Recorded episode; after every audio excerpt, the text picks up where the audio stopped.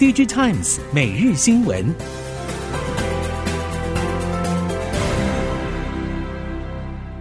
听众朋友您好，欢迎收听 DigiTimes 每日新闻，我是袁长杰，现在为您提供今天科技产业的新闻重点。首先带您看到，随着台积电董事长刘德英宣布将在六月股东大会后退休，台积电也启动了新一波组织调整。宣布由研究发展组织资深副总经理米玉杰及营运资深副总经理秦永沛接下执行副总经理暨共同营运长。不少供应链认为，这个人事安排应是过渡阶段，主要是先稳住内部组织人事现况。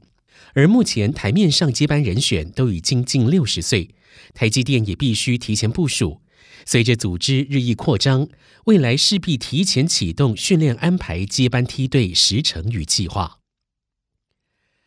日本经产省在九州半导体人才培育联盟的会议上透露补贴台积电日本子公司 JASM 熊本第二座晶圆厂的细节。根据日经新闻报道与经产省资料。二厂员工数与一厂相同，为一千七百人，其中台湾员工五百人，其余一千两百人从日本雇用。二厂的制程将引进六纳米与十二纳米，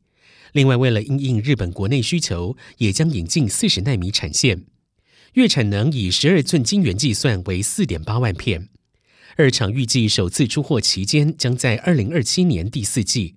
工厂设备的整备将持续到二零二九年十二月完成。随着台积电 CoWoS 产能逐月扩增，NVIDIA 与 AMD AI GPU 年初以来出货量也同步放大。台厂中，广达、技嘉等持续受惠。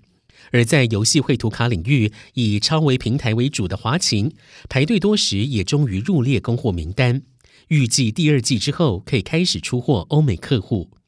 供应链表示，今年随着 NVIDIA H 一百等持续热销，第二季推出升级版 H 两百，B 一百则预估在三月 BTC 三月 BTC 大会发布，九月十月之后量产。至于超微 MI 三百系列，在逐季放量带动之下，AI 伺服器业者营运表现将比去年更上一层楼。南韩总统尹锡悦会见 Meta 执行长祖克伯。祖克伯在言谈中透露，担忧 Meta 过度依赖台积电，希望南韩企业可以成为替代方案。未来南韩与 Meta 间的合作动态引起各界关注。尹锡悦方面表示，若有必要，南韩政府将积极支援韩美企业合作。南韩产业也已经做好积极支援 Meta 想象设计的准备。这一次祖克伯访韩行程相当丰富，不止与乐金商议 XR 事业合作。也与南韩当地的 XR 新创相关人士进行非公开会议，另外也与三星集团会长李在镕一同用餐，商讨合作。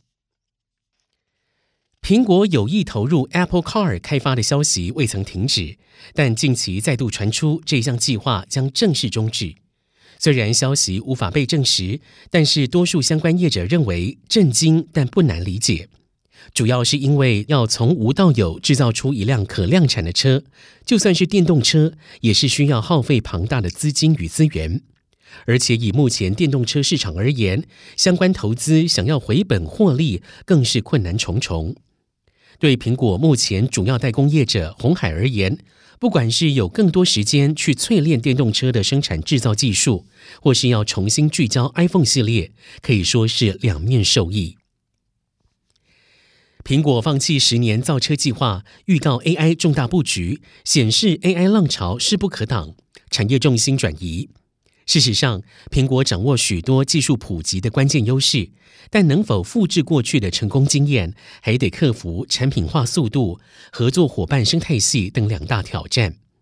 生成式 AI 研发耗费大量的运算相关资源，研发实力领先的新创包括 OpenAI、Mistral AI、Anthropic、Stability AI 等，相继与微软、Google、NVIDIA、亚马逊等大型业者靠拢。意图切入生成式 AI 赛道的苹果，会选择与哪一些新创结盟，值得后续关注。显示驱动 IC DDI 大厂瑞鼎对今年市况提出看法。针对去年第四季表现，大尺寸 DDI 和 T-Con 电源管理 IC 等产品，因为传统淡季呈现需求趋缓，车用和工控客户则处于年度库存调节时间，拉货动能也变得比较弱。针对今年，瑞鼎预测 AMOLED 和车载工控会是成长的主动能。至于 DDI 的价格压力，已经延烧到 OLED DDI 市场。瑞鼎坦言，OLED DDI 的价格压力并非是市场竞争所造成，而是手机 AMOLED 的渗透率在二零二三年已经超过五成，今年还会继续增加。各领域对光学元件的需求水涨船高。手机镜头龙头大力光董事长林恩平从客户端的反应回馈，有一些客户乐观，当然也有一些悲观。二零二四年会有较多高阶的量，但实际表现依旧是依客户拉货动能而定。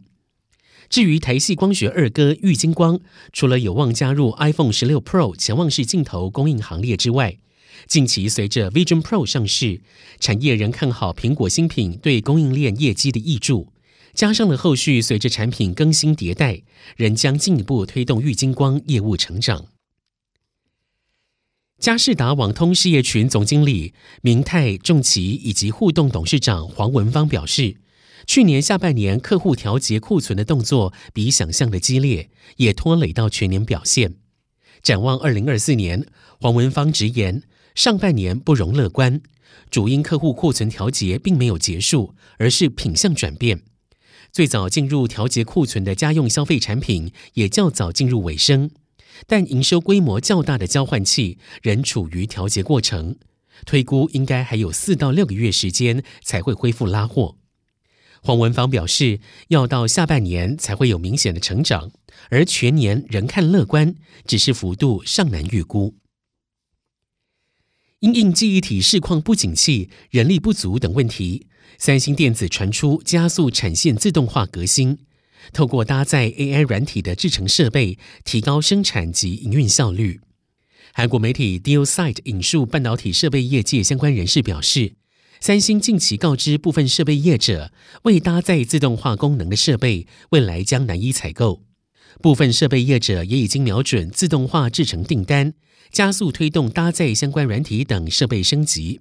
不排除三星制程自动化计划将从原定目标二零三零年提前到二零二五到二六年。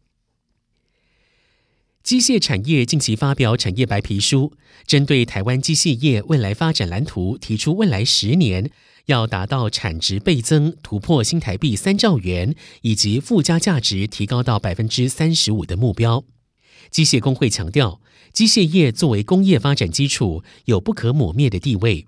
机械产业人士对此直言：日本半导体产业之所以一度衰败，却仍在材料设备供应链占有举足轻重的地位，背后的精密机械产业就是关键。台湾机械业设下了附加价值要达到百分之三十五的目标，基本上就是要对标日本与德国两大工业制造强国。亚洲最大规模再生能源展会，二零二四年日本国际智慧能源周开展。参展厂商超过了一千七百家，展出包括太阳光电、离岸风电、燃料电池、二代电池等多达八个世界级的能源展和技术专区。华为旗下事业群数位能源部在展会现场展出多项解决方案，包括住宅式储能、多等级的工业用储能产品。另外，中国业者包括尚德太阳能、金澳太阳能、天合光能等，也都在现场展出新产品。至于台厂，包括宏德能源、士林电机、茂迪、台湾钙钛矿、盛达也都参展，积极抢进日本市场。以上，DigiTimes 每日新闻由 DigiTimes 电子时报提供，原长节编辑播报，谢谢收听。